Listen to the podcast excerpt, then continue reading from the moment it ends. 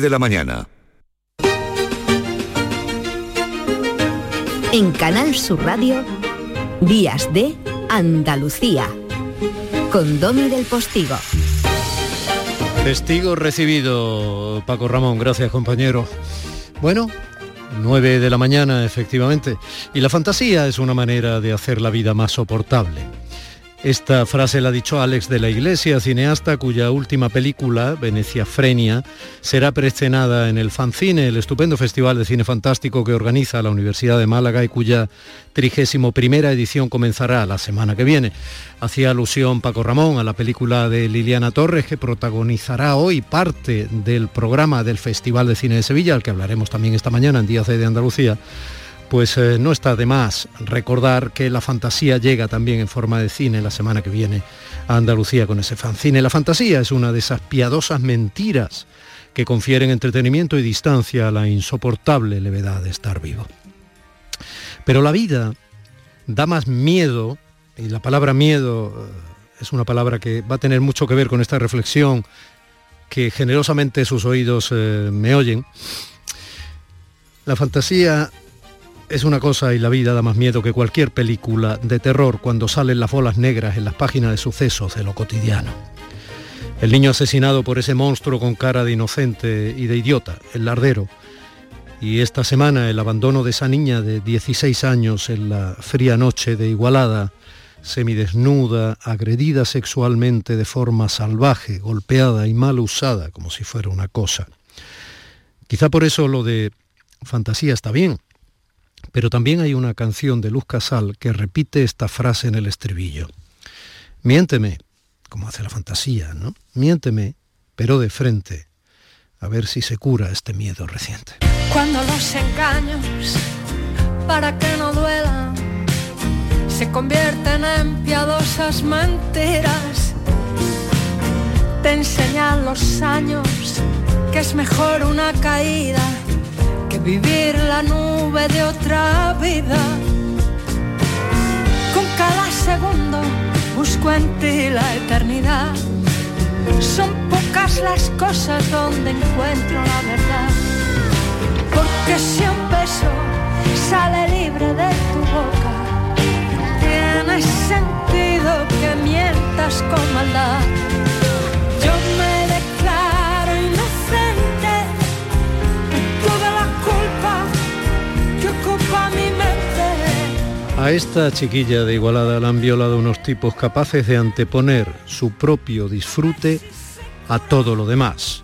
Como también en el informativo que decía mi compañero Paco Ramón, ese tipo, ¿no?, que incluso utilizaba a su hija en esos archivos pedófilos, ¿no? Solo pensarlo, para quienes tenemos hijos y no somos capaces de anteponer nuestro propio interés particular al amor que tenemos por ellos, nos hace vomitar.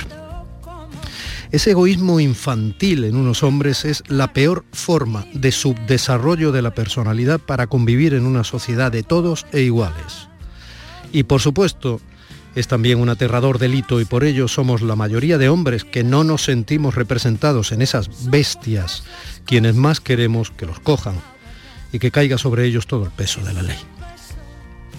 No se hace fácil, ni siquiera con ayuda de la fantasía y la risa de tus niños, en mi caso, y con el cariño de los tuyos, vivir sin cierto miedo, insisto, a ese lado oscuro de la existencia humana. Vivir sin cierto miedo a la certeza de que existen depredadores que en demasiados casos ni siquiera son reinsertables para una sociedad sana cuando salen de las cárceles, como ha ocurrido con el asesino del niño Alex. Quisiera tener cosas dulces que escribir, pero tengo que decidir y me decido por la rabia. 5 mujeres hoy han sido asesinadas y a la hora por lo menos 20 mujeres violadas. Eso que solo es un día en Guatemala. Violada, torturada y con secuelas posiblemente físicas por la violencia de los desgarros sufridos y seguramente psicológicas, porque será difícil superar el peso muerto de ese horrible recuerdo con el que esta adolescente está ya condenada a crecer hasta ser mujer adulta. Un indeseable peso para una chica de tan solo 16 años que cursa segundo de bachillerato y que volvía a casa sola, tras haber salido a bailar y divertirse, como es su derecho indiscutible, pero no necesariamente su obligación. Me explico. triste en el espejo, me mira prudente y no quiere hablar. La mujer, también las niñas, como esta pobre chica tirada, herida y como un trasto usado para que quizás se muriera de frío en la madrugada, a la que recogió otro hombre, un camionero que la rescató llorando, están siendo convertidas en objetos no solo de sus maltratadores, violadores y homicidas. Una lacra contra la que está cualquier persona de bien. También son objetos las niñas y las mujeres de banderías necesarias para quienes las usan más como rasgo diferenciador frente al adversario que de manera transversal. No tanto para sumar manos contra la lacra, sino de forma interesada y frentista en el ámbito partidista, que no es lo mismo que ámbito político en el sentido más transformador del término. Quizá por eso, con esa campaña permanente metida en el entrecejo, la ministra de Igualdad ha estado tan poco acertada en su mensaje en las redes. Su tuit dice exactamente esto: a la mujer de 16 años a quien han violado en Igualada, tienes todo nuestro apoyo. Esperamos su pronta recuperación con el acompañamiento y la reparación necesaria. Que la calle, la noche y la fiesta también sean nuestras. La consigna de considerar mujer a una chica de 16 años está cargada de intención. Y a esa consigna le falta piedad y cariño. Punto uno.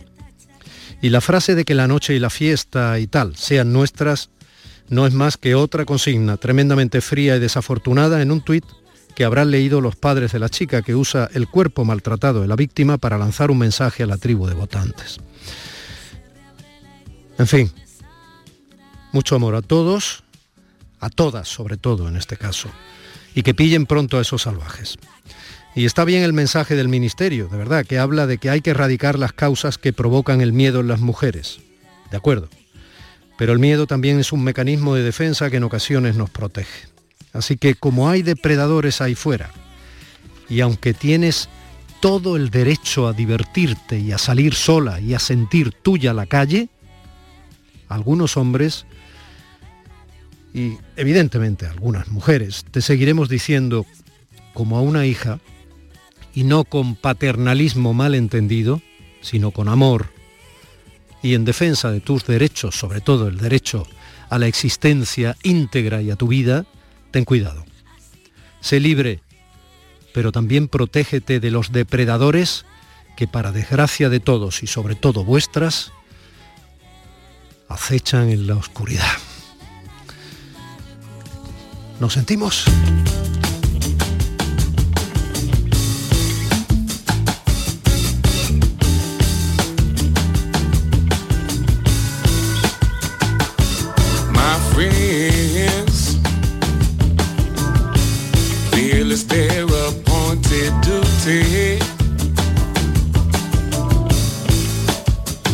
Keep trying to tell me here,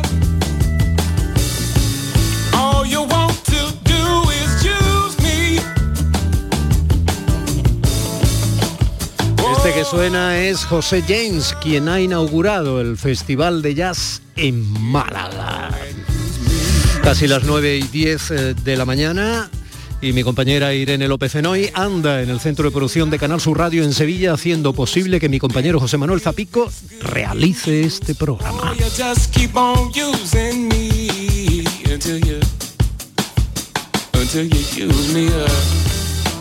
Mi compañera María Chamorro anda en la producción de todo este asunto, y un servidor que sigue mandándole desde aquí besos a mi compañera Primi Sanz, que anda el corazón a sus asuntos, a la que siempre echamos de menos, y evidentemente te dice a ti que si eres tan amable y tan generoso de sentirnos un día más, nosotros no vamos a cejar en darte este abrazo de respeto, comunicación y radio pública en Andalucía, desde este tramo de 9 a 11 de la mañana que cada sábado y cada domingo realizamos única y exclusivamente pensando en usted.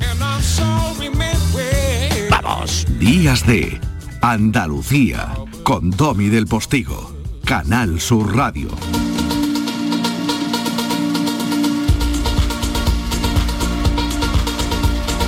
Pero Pero no solo sucesos han sucedido esta semana, como viene siendo habitual, alegría y dolor forman fino tejido en lo cotidiano, que decía que el poeta británico William Blake.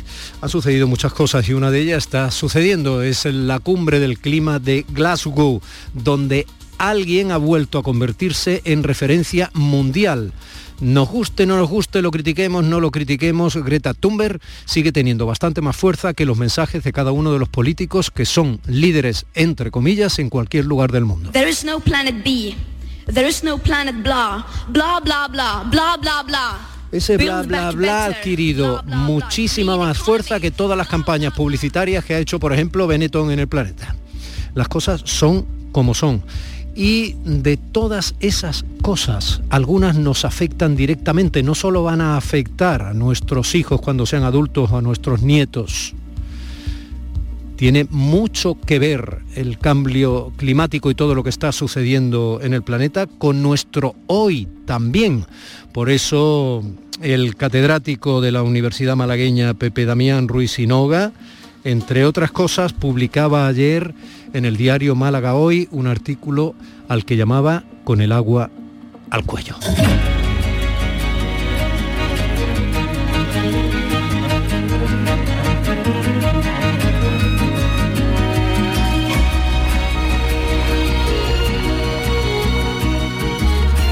Mis compañeros de los distintos programas de Canal Sur Radio en Andalucía a lo largo de esta semana atacaban también y desarrollaban la noticia, hablaban con expertos porque la cuenca del Guadalquivir estaba un 26%, pantanos de referencia, por ejemplo, de la zona de la Axarquía malagueña como la Viñuela casi no llega al 20%, están pasando cosas. Pero en este lugar del Mediterráneo andaluz han pasado cosas siempre y los ciclos de sequía han sido siempre protagonistas de la normalidad, de lo que supone vivir en este territorio, ¿no?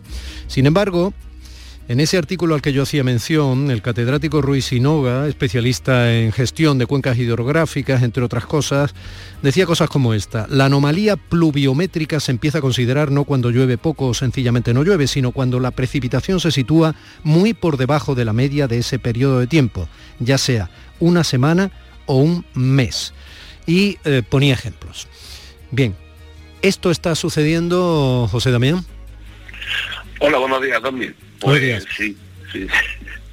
Está sucediendo en España en general. De hecho, también una información reciente que en Cataluña se está produciendo una sequía anómala, ¿no? Y en Andalucía especialmente, sí, porque tenemos, digamos, distintos parámetros que van siempre han ido en esa línea, como bien dices, es decir, estamos en el marco de lo que denominamos la mediterraneidad, es decir, por tanto las oscilaciones pluviométricas propias del Mediterráneo, pero claro, si a eso le añadimos el hecho de que se está consumiendo agua por encima de la disponibilidad de ese recurso, pues entonces iríamos directamente, nos deslizaríamos desde las sequías al déficit hídrico, ¿no? Que es en donde estamos, ¿no?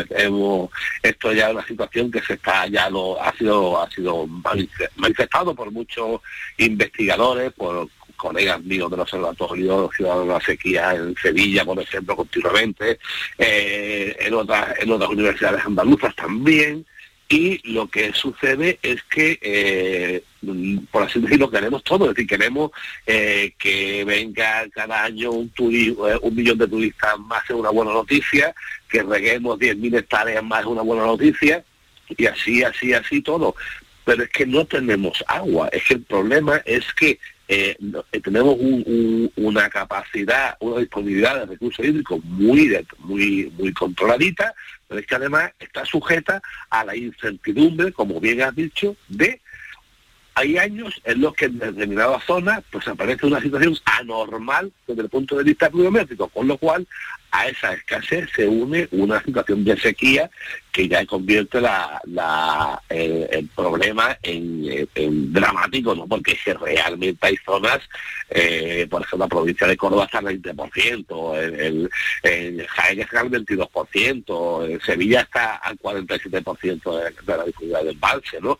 Pero es que en Málaga, que está al 37%, resulta de que en la Axarquía estamos al 20%, ¿no? Y en donde se está demandando un recurso en este momento especialmente, pues para los subtropicales. Almería está en zona roja, está al 9%, ¿vale? Es decir, tenemos un problema. A ver, es que ha dicho usted muchas cosas muy interesantes juntas y muy alarmantes, evidentemente, y que además entran en confrontación con el modelo económico, y eso es grave y es importante, y obviamente no le va a gustar a mucha gente que lo oye. Vamos a ver, primero, científicamente se puede decir que, al margen de la característica habitual de que en esta zona del Mediterráneo haya ciclos de sequía, ¿está lloviendo menos que cuando llovía menos antes? ¿Me explico? Sí, sí, se puede decir que la lluvia está siendo más concentrada, llueve en menos días, más intensamente, con lo cual el agua, por así decir, se infiltra menos. ¿Qué quiere decir? Está menos en el sistema. Rápidamente el sistema es incapaz, el suelo es incapaz de absorber el agua, con lo cual el agua escurre, de ahí viene el proceso de escorrentía, ¿no? Sí. Y desemboca en el Mediterráneo de nuevo.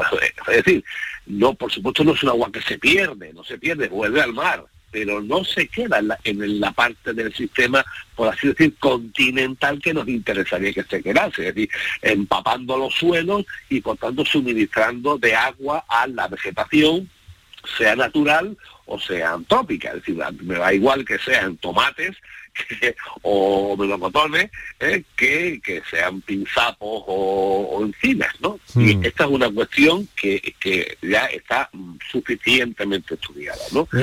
Es decir, se ha desplazado además el ciclo pluviométrico, de tal manera que antes decíamos, cuando estudiábamos en el colegio, decíamos que el Mediterráneo tenía dos umbrales, uno más o menos después del en otoño y otro en primavera, y ahora resulta que prácticamente el umbral intenso es el de otoño, y en primavera se ha diluido bastante. Esa precipitación de otoño además es muy intensa. Las frecuentes danas, lo que antes también denominábamos gotas frías, y sucede, fíjate, Domi, en un momento en el que el suelo está completamente seco, que es justo al final del verano, con lo cual el suelo se bloquea, lo denominamos hidrofobicidad. Se bloquea y a partir de ahí no permite que el agua se infiltre. Es decir, se dan una serie de parámetros que sí están vinculados con la dinámica de cambio climático, que nos llevan hacia esa situación preocupante que ya he dicho antes. Me gusta mucho lo de esa especie de hidrofobia, porque quiere decir que el suelo, cuando está seco, de pronto viene una lluvia torrencial y el suelo tiene miedo también, ¿no? Se le da miedo a ese agua tan torrencial de pronto, porque no le da tiempo a asimilarla, ¿no? Arrasa con lo que hay en la superficie y no puede bebérsela con normalidad, ¿no? Entendamos. Aquel verso de Manrique tan recurrido de nuestras vidas son los ríos que van a dar a la mar. Es aplicable también a esto. Decías, el agua no se pierde, va al mar, claro, pero una vez que va al mar, para nosotros es agua muerta, porque el mar no lo podemos consumir, o sea, el mar no nos puede regar los campos, no nos puede regar la agricultura. Eso es interesante, no nos lo podemos beber. De momento, vamos a ver. Bien, a eso te quiero llevar. Va avanzando por ahí. A eso te quiero llevar. Vamos a ver, o sea, estás directamente poniendo en duda que se puedan seguir plantando aguacates con este nivel, y esas características de la pluviometría actual, que tú me dices que científicamente ya se puede decir que es una pluviometría anómala porque se ve afectada por el cambio climático. ¿Esto es así? Bien. Y me dices también que el llenado de piscinas, el consumo de cada vez más baños, más váteres, hablando en plata, más turistas, que supone por otro lado un éxito del modelo económico, tampoco se puede soportar. Efectivamente, lo decía ayer incluso, que me alegró, el presidente de la Diputación de Málaga hizo una intervención en la línea de, ojo, que no podemos permitir que el turismo masificado se consolide en Málaga. Eso está claro, no solo en Málaga, sino en otras muchas ciudades y provincias andaluzas que también sus representantes políticas también lo han dicho. Vale. Ahora vamos a eso, más cosas, vamos a seguir sumando. Ese agua que se pierde por un excesivo consumo, agua que no tenemos, ¿por dónde más se pierde? A ver, vamos a la agricultura. ¿El goteo es la solución? El goteo fue una solución en un momento determinado, pero afortunadamente se ha avanzado mucho más desde el punto de vista de la científico, ¿no? Desde el punto de vista científico, y se ha determinado, por ejemplo, ahora mismo lo que se denomina la digitalización del agro, la optimización de recursos hídricos, que significa darle exactamente a la raíz, a las raíces, en función de su potencial y su capacidad de succión, la cantidad de agua que necesita, con lo cual puede reducir hasta un 30 y tantos por ciento. A ver, explícame más esto, ¿qué quiere decir? Lo que se está espérate, ¿qué pones? ¿Un ordenador en las plantas? Más o menos, tú colocas una sonda de humedad en zonas representativas y en función de la capacidad de infiltración de un suelo determinas el agua que hay, y a partir de ahí, en función de la capacidad de succión de los el cultivo que sea, aguacate, mango, olivo, el que sea, pues determinan hay unos umbrales que se llaman umbrales de capacidad de campo del suelo, que es el contenido de agua que hay útil para la vegetación, y lo que se trata es de colocar siempre el suelo dentro de esos umbrales, ¿vale? Y a partir de ahí, eso significa simplemente, o sea, con una sonda de humedad que te está mandando información, por ejemplo, a un ordenador o ya hoy día a un teléfono, ¿no? A una aplicación, le puede decir al agricultor exactamente cuándo puede regar y cuándo no. O, es más, le puede decir incluso cuántos días faltan para que de continuar las condiciones climáticas o meteorológicas como las de ese día, necesita regar su finca. Toda esa transformación requeriría de inversión, mucho a poca, ya eso se vería, y requeriría también de una nueva cultura de las personas que trabajan en el campo. Quizá no de todas, pero evidentemente de muchas. Entonces ya estamos viendo los esfuerzos y los cambios y las transformaciones que lo que supone, ¿no? El coste que supone en sentido amplio. Algunos que llevamos en este oficio muchos años, llevamos advirtiendo y desarrollando la noticia un año y otro de que se pierden cantidades enormes de agua por el mal estado de las conducciones, acequias, etcétera, en el campo. Sí, me consta porque te lo he oído más de una vez. Entonces esa es otra. Eso, ¿qué pasa? Que se ha ido sumando. Si antes era alarmante cuando llovía más y mejor, ahora que llueve al parecer menos y peor, será mucho más alarmante todavía. Debería hacerse un diagnóstico de todas las redes de distribución, porque hay más cosas, hay agua que se pierde, como tú dices, pero también hay agua que en un momento determinado la tubería o la acequia pasó por un determinado punto y pues a alguien le vino bien coger y darle un pinchazo, ¿no? a la tubería, claro. Y empezó a salir agua de allí, claro. y en un momento determinado abandonó aquello y sigue saliendo agua, por ejemplo, ¿no? Claro. Que también sucede, Más inversión. Más inversión, ¿sí? O sea que por ahí debe de ir encaminada también la administración. Yo creo que ese es el sentido de lo fundamental que el diagnóstico de las redes de abastecimiento es clave. Bien, lo digo para que no nos quedemos en el bla bla bla respecto a la protección del planeta de la Thunberg, ¿no? A ver, más cosas, volvamos al mar. Y a la depuración, ahí la tienes. Cada vez se oye más, cada vez hay más jóvenes que han encontrado ahí un camino donde desembocar su adrenalina y su sentido de la justicia. No está nada mal. Volvamos al mar. O sea, el agua que se usa habrá que reutilizarla, y la que pillamos del mar también. Sí, y además es posible, que es cara, de luego menos que hace 10 años cuando se planteó todo el tema de la reutilización de agua, de la desalación de agua del mar, ¿no? Pero, por ejemplo, hoy tenemos la buena noticia, que tenemos una energía nuestra, que es la fotovoltaica, y se está trabajando en ese sentido, de tal manera que se podrían establecer plantas de salación utilizando energía fotovoltaica, y como bien sabes es una energía limpia, ¿no? Y permitiría, el tema está por mismo en la forma de acopio y de transferencia al litoral, pero se está trabajando en ese. Es decir, desde el punto de vista técnico, desde el punto tecnológico, perdón, y desde el punto de vista científico, se está avanzando, se va muy por delante del problema que actualmente hay, ¿no?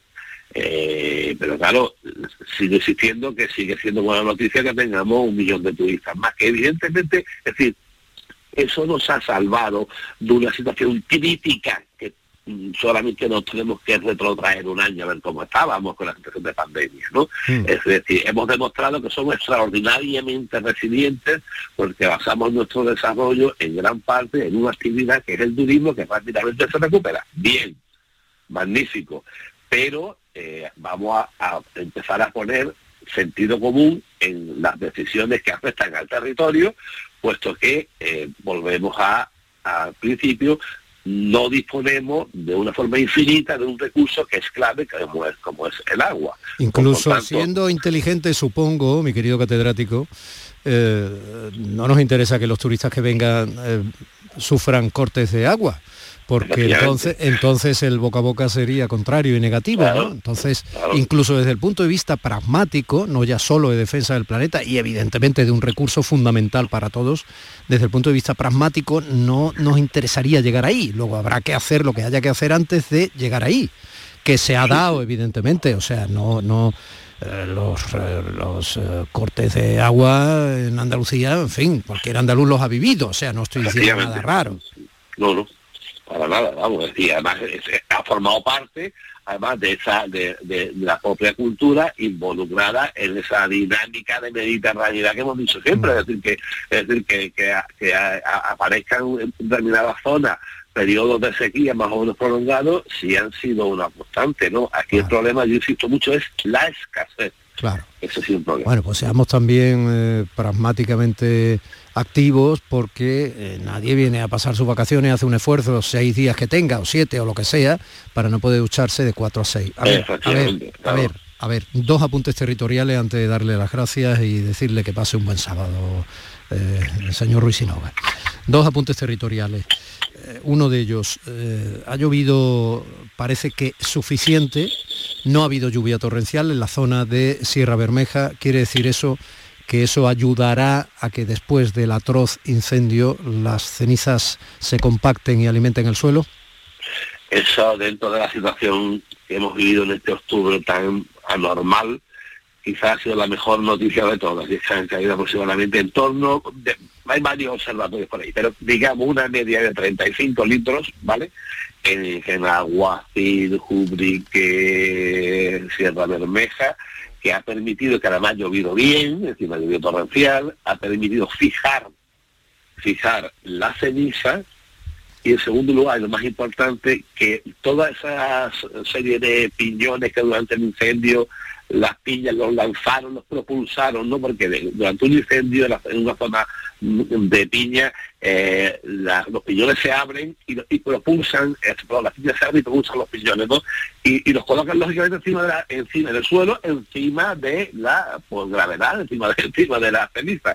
El agua los ha fijado, entonces van a germinar, rebotar, etcétera. Es decir, ya de hecho, yo he estado por allí un par de veces recientemente, ya de hecho he visto que hay un atisbo de vida. Es importantísimo, cuando llega después del incendio, ves todo negro, todo quemado, algunas zonas calcinadas, nada más que ceniza, desolación, ¿no? Y cuando vas al mes y ya empiezas a ver rebrotes, zonas que están germinando, tal, la verdad te vuelves a una, digamos, cierta sensación de alivio, ¿vale? No. Esto quiere decir que está empezando la naturaleza a hacer su trabajo. Y un último apunte y rápido y breve, señor Ruiz Inoga, en la medida de lo posible. Hace usted un último apunte que tiene que ver con el desplazamiento. No sé, yo pienso, por ejemplo, si se decidiese que el Tribunal Superior de Justicia andaluz, que está en Granada y bien está, pues se fuera a otra ciudad sin necesidad, ¿no? pues resultaría raro, ¿no? Porque su funcionalidad no iba a ganar por el mero hecho de ir a, o sea, desvestir un santo para vestir mal otro, o sea, no tiene sentido. En ese sentido, yo no sé si el ejemplo es más o menos afortunado, usted habla de la Confederación Hidrográfica del Sur de España, que estuvo en el antiguo edificio, el Palacio de la Tinta, precioso edificio por otro lado, pues eso, pues toda la vida en Málaga, ¿no? Y se tomó una decisión en contra del director general de la Junta entonces, que no era precisamente sospechoso de ser de la oposición al gobierno andaluz, etcétera, de trasladarla a Sevilla. ¿Por qué estaría mejor en Málaga de nuevo? Bueno, pues para empezar, porque entraría directo en lo que marca la directiva Marco del Agua, ¿no? Es que las cuentas se gestionan desde dentro, no desde fuera. Eso es una directiva comunitaria, ¿no? Eso para empezar. Pero en segundo lugar, porque una gestión directa, es decir, porque es que lo que no tenía sentido, y a mí personalmente me parece una barra basada espectacular, y así lo dije en su momento, no solo a mí, a muchas otras personas más o menos involucradas con el tema este, incluido al director general de las cuencas mediterráneas andaluzas, que era Antonio Rodríguez Leal, que le costó el puesto, es decir, porque se opuso, porque no tenía sentido, y se planteó que se iba a crear en Málaga una especie de caramelito, pues lo que se denominaba un observatorio del agua. Por supuesto no se creó, porque no tenía ningún sentido en ese momento, a lo mejor, fíjate, igual tiene sentido ahora, pero de luego en aquella fecha no tiene ningún sentido. Y lo lógico sería, se implicó mucho la Diputación, se implicaron muchos distintos tipos de distintos partidos y distintas asociaciones, y se implicaron en el sentido de que en el momento que hubiese oportunidad, las competencias volverían a tener un carácter intracomunitario, ¿no? Bueno, pues yo creo que ya es el momento, ¿no? Porque deberían volver a Málaga, ¿no? Y ser gestionado la cuenca sur, gestionada desde el sur, porque es una cuenca intracomunitaria. José Damián Ruiz Inoga, catedrático de la Universidad Malagueña, especializado en la gestión de cuencas hidrográficas, y que publicaba ayer en el diario Málaga Hoy del Grupo Yolí una advertencia muy documentada titulada "No tenemos agua". Un abrazo, muchas gracias. Y un abrazo a vosotros, muchas gracias. Aguas que caen de las piedras, cascadas que truenan, pero vendaval, y luego duermen tranquilas al fondo de un lago, al fondo de un lago.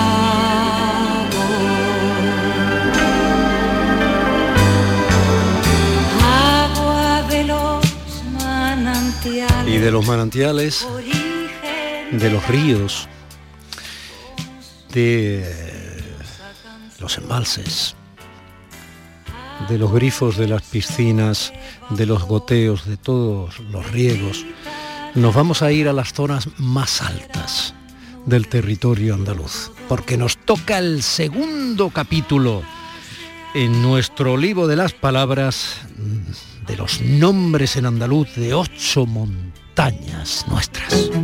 Domi del Postigo en Canal Sur Radio. Días de Andalucía. Para que recuerdes el 11 del 11, aquí van unos truquitos. 5 días por Barbados, más tu calesa de 6 caballos. 11. 10 trajes de lino fino, más un loft estilo neoyorquino. 11. 11 de 11 de la 11. Un premio de 11 millones de 11 premios de 1 millón. 11 del 11 de la 11. El día que recordarás siempre. 11. Juega responsablemente y solo si eres mayor de edad. ¿En qué capítulo de tu vida estás ahora? ¿Quieres hacer una reforma o cambiar de coche? ¿Tus hijos ya necesitan un ordenador para cada uno? ¿O quizás alguno ya empieza la universidad? ¿Habéis encontrado el amor y buscáis un nidito? En Cofidis sabemos que dentro de una vida hay muchas vidas, y por eso ahora te ofrecemos un nuevo préstamo personal de hasta 60.000 euros. Cofidis, cuenta con nosotros. Aquadeus, ahora más cerca de ti, procedente del manantial Sierra Nevada, un agua excepcional en sabor, de mineralización débil que nace en tu región. Aquadeus Sierra Nevada es ideal para hidratar a toda la familia, y no olvides tirar tu botella al contenedor amarillo. Aquadeus, fuente de vida, ahora también en Andalucía.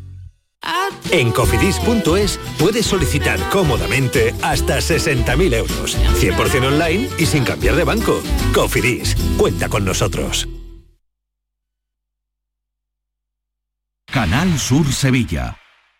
Yo ya no pago por mi consumo y digo chao, a tú lo mismo.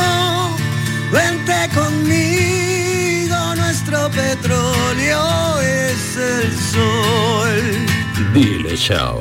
Bienvenido al autoconsumo. Dimarsa.es. Se cumplen 150 años del nacimiento de los Álvarez Quintero, compadre. Pues habrá que celebrarlo, ¿no? Claro que sí. Y qué mejor manera que en Sevilla, en el Cartuja Center. Durante todo el mes de diciembre. Entradas a la venta en la web del Cartuja Center y en el Corte Inglés. Navidad con los Álvarez Quintero. ¡Qué alegría! ¡Qué cachondeo! ¡Qué maravilla! Trabajo en equipo. Bien ahí los 8. Compromiso. Nadie se descompone. Esfuerzo. Reviento cada palada. Sacrificio. Dicen que nunca se rinden. Constancia. Sigo. Amor por unos colores. ¡Vamos, Betis! ¿Te lo vas a perder? Regata Sevilla-Betis. Sábado 13 de noviembre. Desde las 10:15 en el Muelle de las Delicias. Las mañanas del fin de semana son para ti. Con Andalucía en la radio, con toda la luz, el talento y la alegría de nuestra tierra, con nuestra historia, cine, flamenco y toda la actualidad del fin de semana. Días de Andalucía, con Domi del Postigo, los sábados y domingos desde las 9 de la mañana. Quédate en Canal Sur Radio, la radio de Andalucía, el olivo de las palabras. Y su correspondiente marquesado, liderado por nuestra queridísima Lola Pons. Lola, buenos días. Hola, buenos días, Domi. Bueno, pues de catedrático a catedrática. Hoy tengo mucha cátedra yo en el programa y no es la mía, evidentemente. Bueno, pues hablábamos de esas palabras para saber cuáles son los orígenes de cada una y me refiero a las palabras que ponen nombre a las cimas de montañas de una punta a otra de Andalucía. Y hablamos de algunas de esas 8 cimas, ¿no? Hablamos del Mulacén, hablamos del Chullo en Almería, de la Maroma en Málaga, pero nos quedaban más. Efectivamente, esas 8 cimas andaluzas las empezamos a repasar la semana pasada, desde Granada con el Mulacén, Almería con ese pico del Chullo, a ese techo de Málaga que es la Maroma, pero nos queda seguir saltando de cima en cima por otras provincias andaluzas, así que, si te parece, podemos empezar a repasarlas hoy. A mí me parece siempre, yo sueño con este momento, María Dolores. Bueno, pero hay que venir pertrechado, porque vamos a ir de montaña en montaña. Entonces tenemos que tener la mochila, los diccionarios, el diccionario etimológico, los diccionarios de historia lingüística y léxica del español. Pero y es con todo eso en la mochila... Todo eso lo reparte usted, yo lo sé. Sí, aquí los tengo, Aquí estoy con Irene, con María Chamorro, tengo repartidos todos los libros y si te parece, pues empezamos. Yo venga. Mira, como estamos en Sevilla, estoy aquí en el estudio de Canal Sur Radio en la Isla de la Cartuja, vamos a empezar mirando a esa cima de Sevilla que es el Pico del Terril y desde ella vamos a mirar también hacia Cádiz que tiene el Pico Torreón y los vamos a tratar conjuntamente. Te cuento. El Terril está a 1.129 metros sobre el nivel del mar y es el penúltimo en altitud de esas 8 cimas andaluzas, uno de los más bajitos. Terril obviamente deriva de tierra. La semana pasada hablábamos de ese arabismo que es Mulacén, de otro arabismo que era el Pico de la Maroma en Málaga, pues ahora nos encontramos con un latinismo, con una palabra derivada del latín. Y el mismo proceso, el mismo origen, es el que tiene el Pico Torreón, que se alza a 1.654 metros sobre el nivel del mar y que tiene, yo creo, Domi, la más fácil de las etimologías, porque claro, Torreón pues deriva del latín turris, que es de donde viene torre. Y aquí hay un detalle interesante. Aquí estamos ya en Cádiz. Estamos ya en Cádiz. Yo ya directamente, aun con la mochila cargada de diccionarios etimológicos, he saltado de Sevilla a Cádiz. Estoy aquí la mar de a gusto, viendo la costa desde este pico Torreón de Cádiz. desde el que podemos hablar de cómo conviven las palabras Torrejón y Torreón, porque Torrejón es una palabra que se documenta desde el siglo XVI, pero más antigua que esa era Torreón, que es como se llama ese pico de Cádiz. Un torreón era una torre grande, normalmente para defensa de una plaza o de un castillo. Pero fíjate qué bonito que algo natural, como el pico de una montaña, lo llamemos torre, como si fuese algo construido por la mano humana. Sí, sí lo es. Sí lo es. Es muy bonito, en cierto modo es algo construido, aunque no por la mano humana, ¿no? Bueno, ¿nos vamos a Huelva? Nos vamos a Huelva. Entonces, estamos en el techo de Huelva, que ese se llama Monte Bonales, o se llama también el Cerro, la Cumbre Bonales. Esto está en Arroyomolinos de León, en el Parque Natural de Sierra de Aracena y Picos de Aroche. Es ya la frontera prácticamente con Badajoz. Y se llama Bonales, con B y con L. Esto sale de Bodonales. Bodonales es un terreno cenagoso. La palabra bodonal viene de bodón, que es una palabra muy interesante, porque bodón deriva del latín Buda. Buda como si fuera el nombre del dios oriental. Pues pero obviamente nada que ver con el orientalismo. Claro. Nada que ver, porque en latín Buda era Anea. Como decimos hoy las sillas de Anea, pues ese Buda era Anea. Lo que pasa es que hoy no decimos la palabra Buda, decimos Anea, que es una palabra preciosa que viene del árabe. Entonces los bodones son lagunas. O sea que podemos decir que esa silla que tenemos de ese tejido natural trenzado y tal, esa silla de Anea también es una silla de Buda. Es una silla de Buda, hombre, y muchas veces quienes se sientan ahí dicen sentencias senequistas, que ya quisiera la sabiduría oriental poder emularla, ¿verdad? Entonces ese Monte Bonales deriva de esa palabra que tiene que ver con las lagunas. Fíjate que en Salamanca un bodonal es un pantano, un juncal. Esta es una palabra muy occidental, por eso la vemos en Salamanca y por eso la vemos en ese pico onubense, desde esa cima desde la que estamos viendo ahora el habla andaluza. A ver, un juncal también es un pantano, supongo que porque en una zona húmeda hay mucho junco. Efectivamente. Qué bonito, cómo se construyen a veces desde la lógica, ¿no? Las palabras, cómo quedan fijadas, ¿no? En su significado. Sí, las palabras que tienen que ver con la naturaleza, con cómo vemos el terreno, son muy interesantes porque se trata de ponerle límite a algo que no lo tiene, ponerle límites verbales a algo que tiene límites siempre muy fronterizos y muy cambiantes. Y ahí el léxico rural nos da muchísimas lecciones de diversidad y de matices. Bueno, y el pico Mágina en Jaén no querrá decir, desgraciadamente, el pico Imagina, ¿no? No, pero fíjate que a mí el nombre me hace también imaginarme cosas.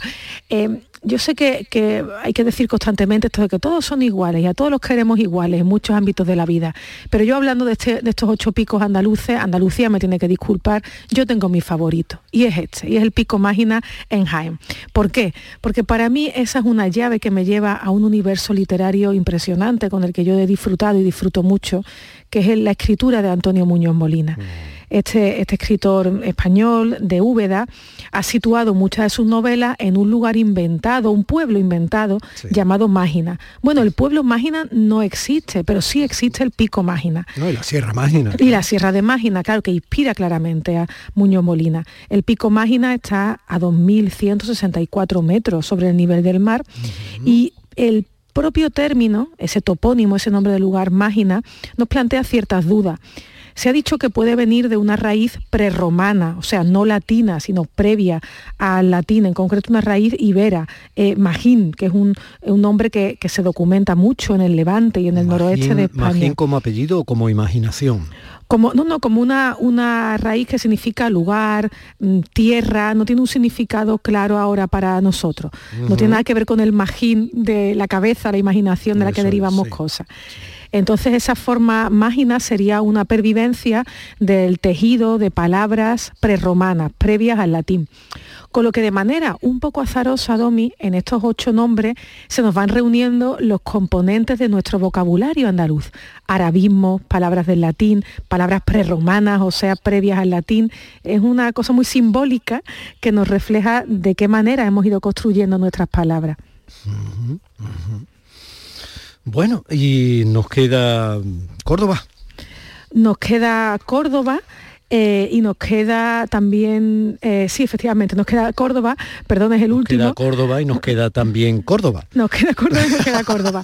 Pero es que, a ver, después de este pico Mágina que estábamos hablando, el pico de Córdoba tiene un nombre un poco más ingrato, porque sí, se llama Pico de la Tiñosa. Muy feo, muy feo. Es un nombre un poquito más feo, Tiñosa. A ver, Tiñosa viene de Tinea. Tinea era la polilla, los piojos, los gusanos, a los que se atribuía la enfermedad de la tiña. Y un derivado de tiña es tiñoso.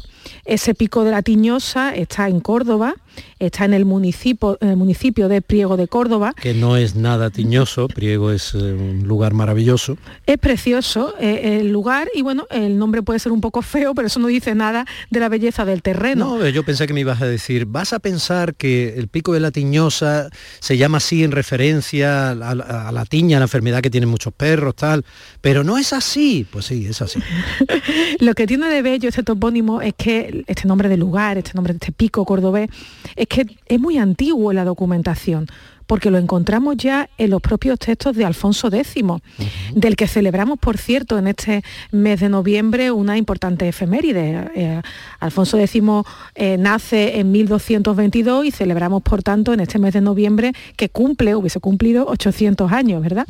Pues en el libro de las tablas de Alfonso X se señala un deslinde entre los términos de Priego, Carcagüey y Algar, y ese límite se fija en torno a Tiñosa. Y ya lo pone él ahí como Tiñosa ese monte, ¿no? Efectivamente. Esto es un nombre muy antiguo, muy antiguamente documentado en nuestra historia textual.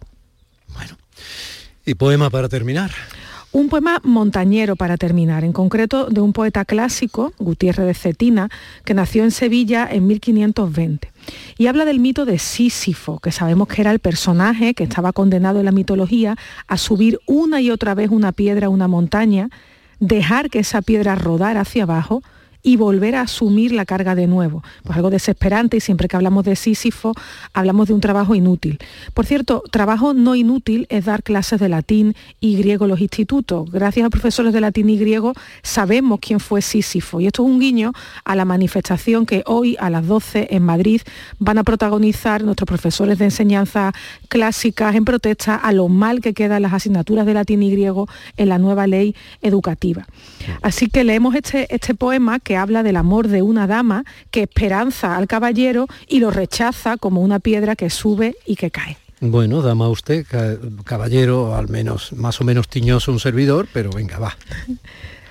Por llegar a la cima deseada, una piedra muy grande y muy pesada, sube Sísifo a cuestas suspirando.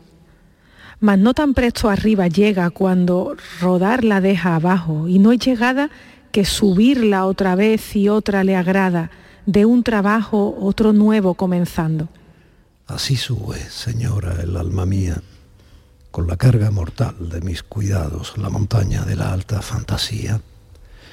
Y aún no son unos males acabados, cuando la obstinación de mi porfía sigue los que me están aparejados. Te lo leí yo cansado. Claro, porque estaba subiendo y bajando la piedra. Claro, te he dejado arriba del monte, del pico de la Tiñosa en Córdoba. Yo ya me he ido a otro pico, yo ya estoy yendo para el Mulacén. Porque hay una gran metáfora en ese subir esa piedra que se vuelve a caer cuando llega arriba. Y eternamente tener que subir la piedra siguiente, que probablemente sea la misma de la existencia, ¿no? Yo hablaba de la insoportable levedad del ser cuando hacía la entradilla al programa de hoy. Me viene muy bien ese mito de Sísifo, Lola. Pero no hay que rendirse, ¿eh? Los que nos oigan y se sientan que están subiendo esa piedra, que no se rindan. La vida da muchas oportunidades. Por supuesto, y mientras se sube y mientras se siente la levedad de cuando se cae, y en ese ratito que hay que volver a bajar para cogerla de nuevo, también se disfruta la vida. Al fin y al cabo, vivir era también eso, por si alguien no estaba avisado.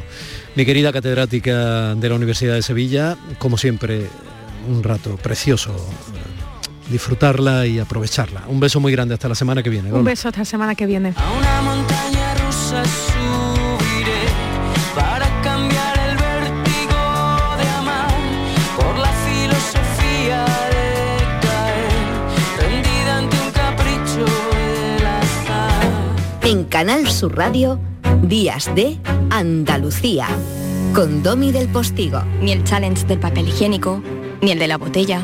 Los retos más difíciles a los que se enfrenta nuestra generación están en la vida real, como el famoso Encontrar Trabajo Challenge o el Independizarse Challenge. Y aunque para superarlos necesitamos vuestro apoyo, aceptamos el reto. Súmate en aceptamoselreto.com. FAD 916 1515. ¿Existe algo más valioso que el tiempo? Pues no. Por eso, esta Black Week Hyundai te lo regala. Porque si compras un Hyundai, te ahorras muchos meses de espera para tener tu coche. Black Week de Hyundai. Lo quieres, lo tienes. Condiciones especiales para unidades en stock. Más información en Hyundai.es. Las respuestas a tus preguntas están en la noche más hermosa. Historia, ciencia, misterio, crecimiento personal. Un programa fascinante para tus noches del fin de semana. La noche más hermosa. Viernes y sábados, desde las 11 de la noche, con Pilar Muriel. Quédate en Canal Sur Radio. La radio de Andalucía. Días de Andalucía, con Domi del Postigo. Canal Sur Radio.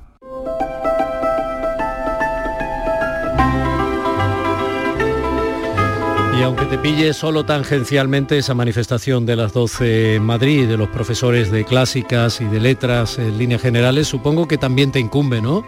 Mi querido maestro de familia, don Paco Cid Fornel. Buenos días, Domi, ¿qué tal? Buenos días. Pues sí, la verdad que sí. ¿Tienes opinión sobre eso? Sí, tú sabes que yo soy de una especialidad completamente distinta, que soy... de primaria, infantil, pero es verdad que el colectivo hay que defenderlo independientemente de la etapa en la que se encuentre, y yo al docente siempre lo llevaré por bandera, ¿no?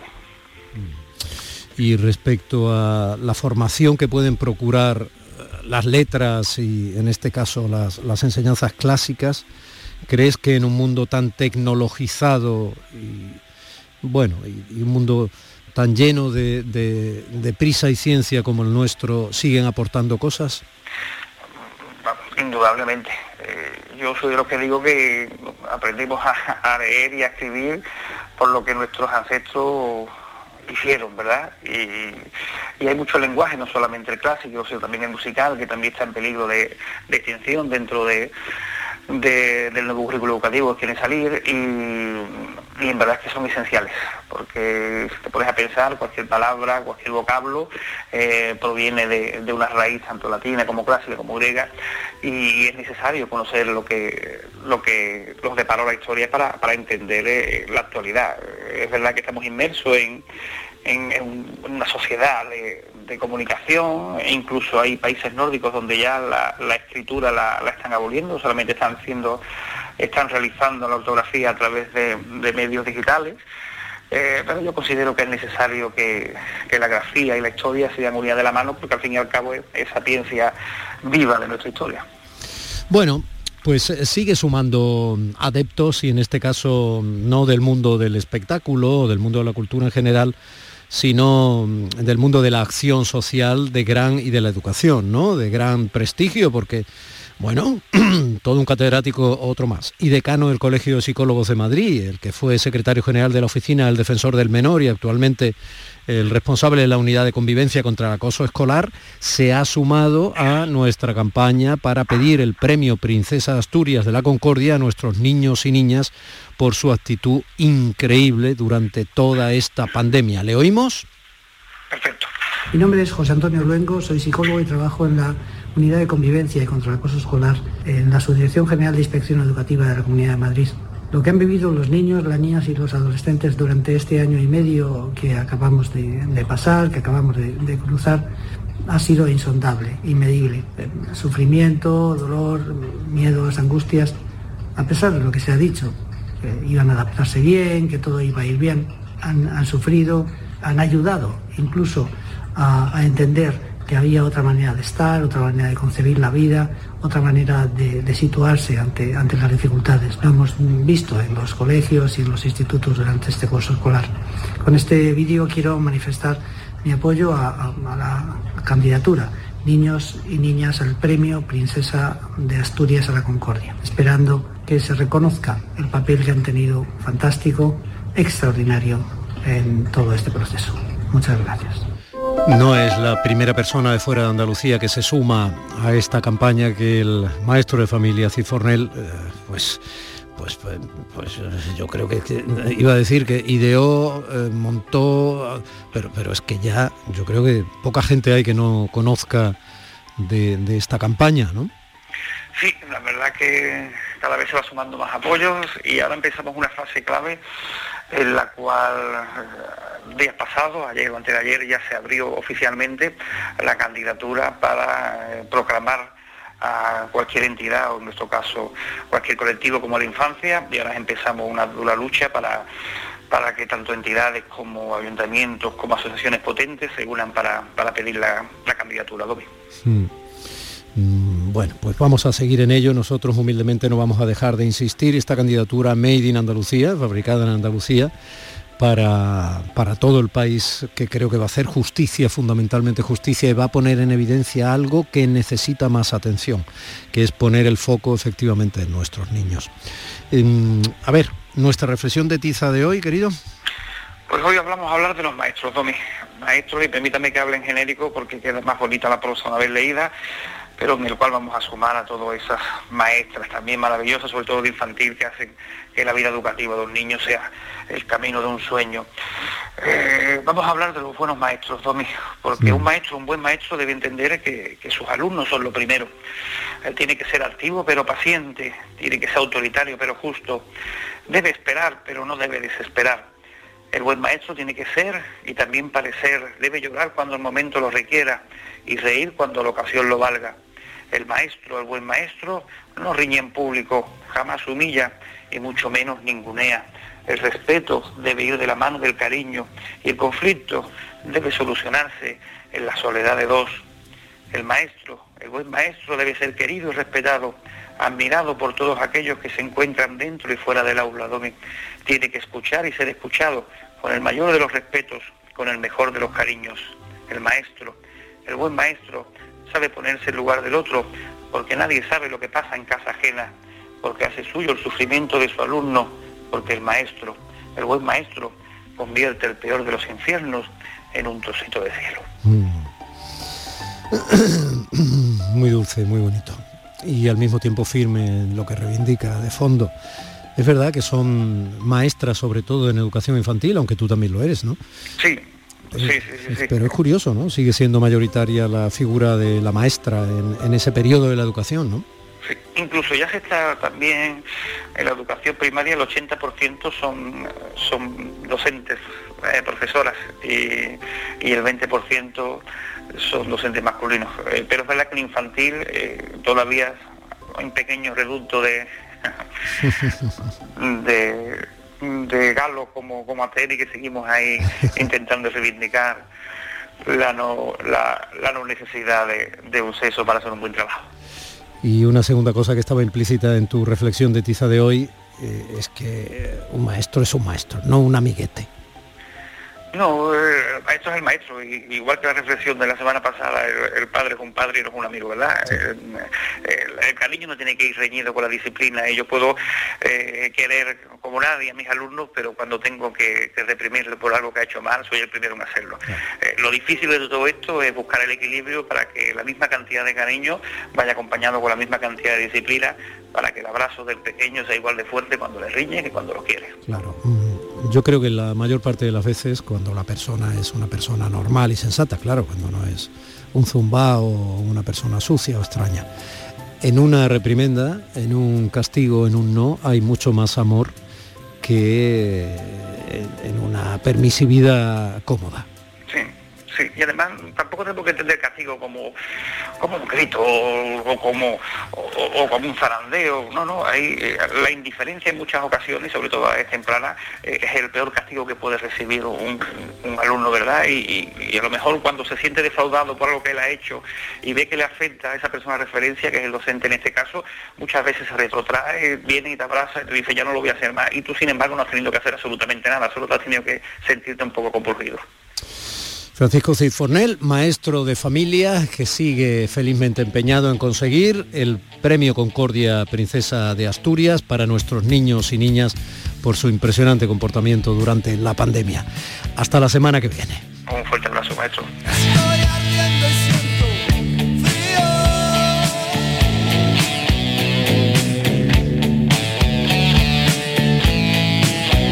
Y este frío que le sonará es el frío que está haciendo en Andalucía. Nosotros tan acostumbrados a vivir con mucho menos frío, y sobre todo que todavía teníamos temperaturas de eso que llaman veroño, más cercanas a un verano amable, que a este otoño que lógicamente ha dicho por fin, aquí estoy yo. Familia, como se está celebrando el 18º Festival de Sevilla desde ayer, nosotros no lo vamos a orillar. Va a ser parte de los contenidos protagónicos de esta segunda hora que comenzará inmediatamente después del boleto informativo de las 10 en punto. También vamos a recordar con Elvira Roca Barea la Marcha Verde. Y sé que les va a interesar mucho a muchos. Y con Cristina en la Red hablaremos de Greta Thunberg, entre otras cosas. Días de Andalucía, con Domi del Postigo. Canal Sur Radio.